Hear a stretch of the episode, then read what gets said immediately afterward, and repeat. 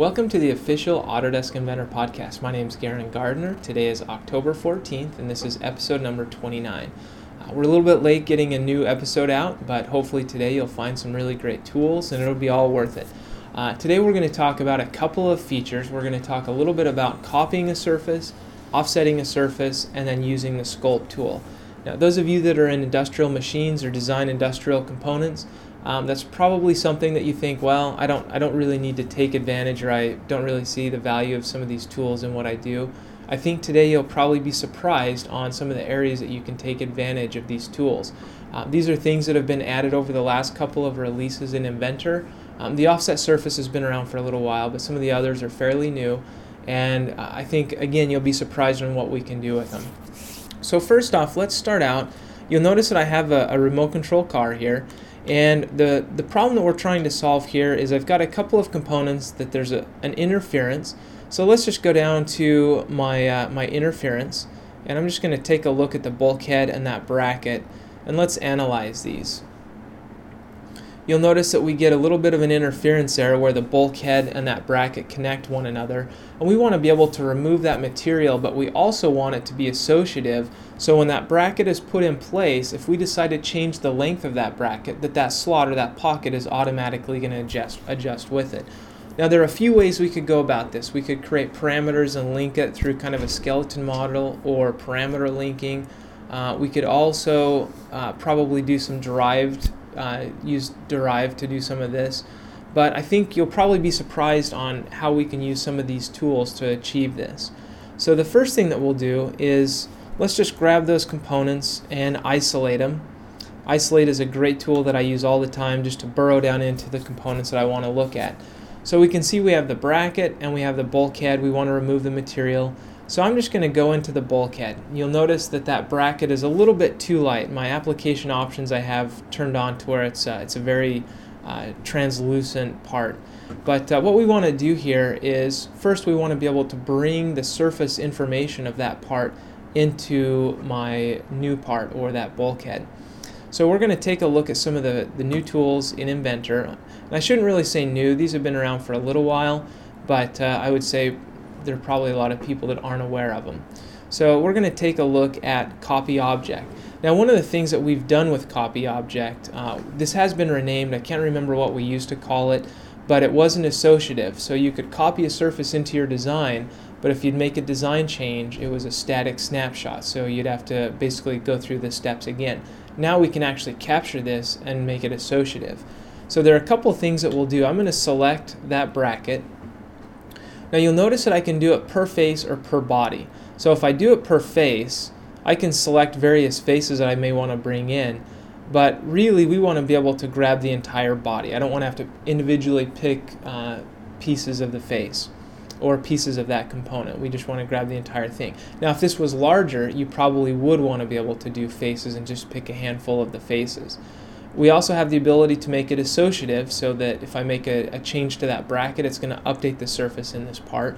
And then I also have a couple of different ways to bring this in. So I can bring it in as a regular surface, which is what we're going to do, or we can do it as kind of a hybrid or a composite surface. What this is, is it's, it's basically a, a little bit lighter tolerance. It's not stitching and worrying about all the end treatments. It's mostly for if you're doing like tooling and fixtures and you want to bring a surface in and be able to, to, to build clamps around it and, and use it in your assembly for constraining, but you're not actually removing material with it, adding material to it, doing things like thickening. Um, you can't really do that with, with, a, um, with a composite surface. So we're going to use the regular surface. It's a little bit heavier, but it allows us more options. So it just depends on what you're doing there. But we're going to bring this in. You'll notice that it's completely, uh, it brought the surface in. Now this is completely associative and we'll see that in a minute. So that's that's basically bringing the copy surface, or that's a copy surface of, of our tutorial. So the next one is we want to be able to offset this. We want to be able to offset it a little bit so that when we push it down in the, when we, when we push this bracket down into that slot, there's enough of a, a give that we can push it down easily. So that tolerance, whatever we want it to be. So let's come in and specify a thickness. And again, when I come into my thicken offset tool, that's found over here. You'll notice the, the icon. It looks like a, it's a yellow surface kind of on a sheet metal part pushing out a portion of it. Um, but we want to be able to, to select that surface.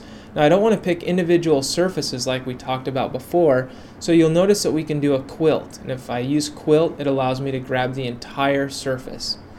I also have the ability to offset as a, a solid, or we can offset it as a surface, which is what we want to do. And then I can give it the value that we want to offset it, which is going to be 0.1 millimeters. This is a metric assembly, so we'll just do 0.1 and then we'll offset that. So now I have two surfaces, one over the top of the other. We have our associative one that we copied, and now we have the offset one off of that to give us some tolerance. And I'm just going to turn the visibility of that, um, the copied one off, so we have just the original one. Now to remove that material, one step I'm going to do, you'll notice that we have uh, this, this material that, since we had a hole in there, if we remove this right now, there's going to be a little post there. So we want to be able to come in, and I'm going to use the boundary patch and just select that bottom circle. So I also should have mentioned we'll use boundary patch in this tutorial.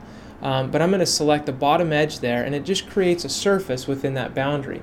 Now I could select multiple edges as long as they would close up to create a boundary of that entire outer profile.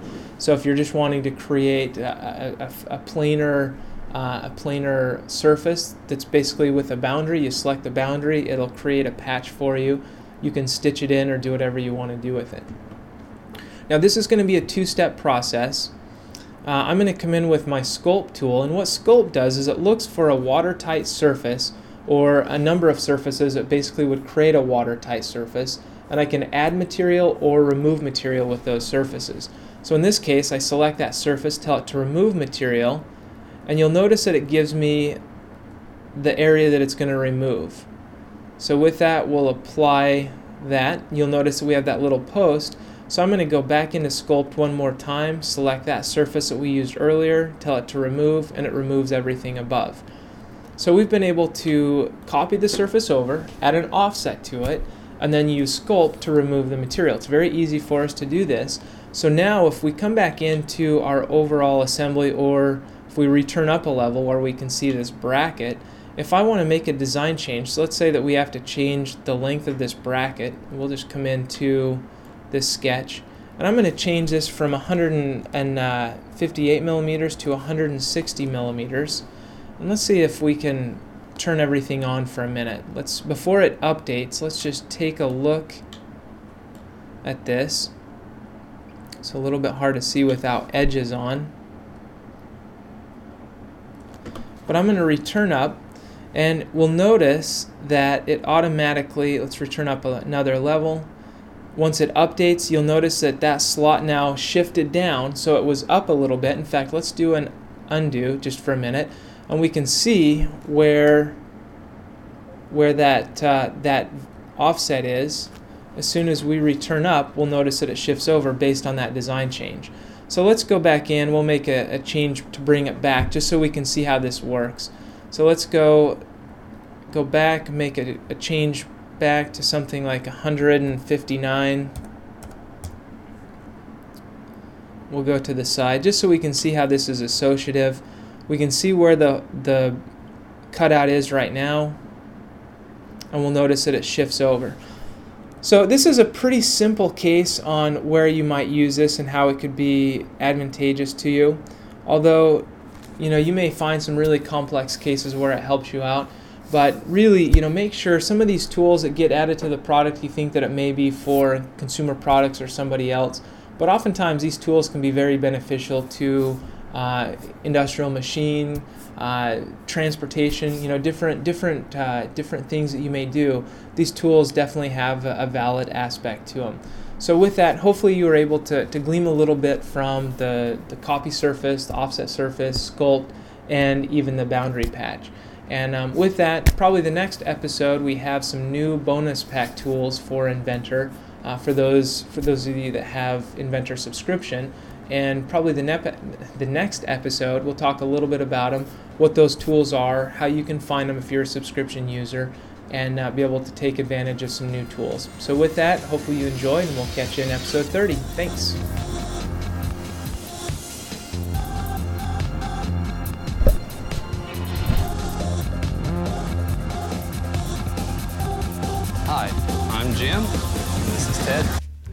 We're here to talk to you about Autodesk digital prototyping, right? Yeah, I guess. What's up? You okay? I'm just not a big fan. What, of digital prototyping? Mm-hmm. Really? Yeah, I just don't see the benefits. You, you're kidding, right? What about not having to build all those physical prototypes? And all the time it takes to build them, test them, watch them fail, then having to go back, figure out why it failed, and then doing it all over again and again? With digital prototyping, you just do all of that digitally and validate everything while you work. Great. My favorite part, ruined. Wait a minute, you like building prototypes? No, I like breaking stuff. You have issues, don't you? It's human nature, you know? Digital prototyping from Autodesk. Build and break less physical prototypes. Guess it's probably a bad time to start up my scrap metal business, huh?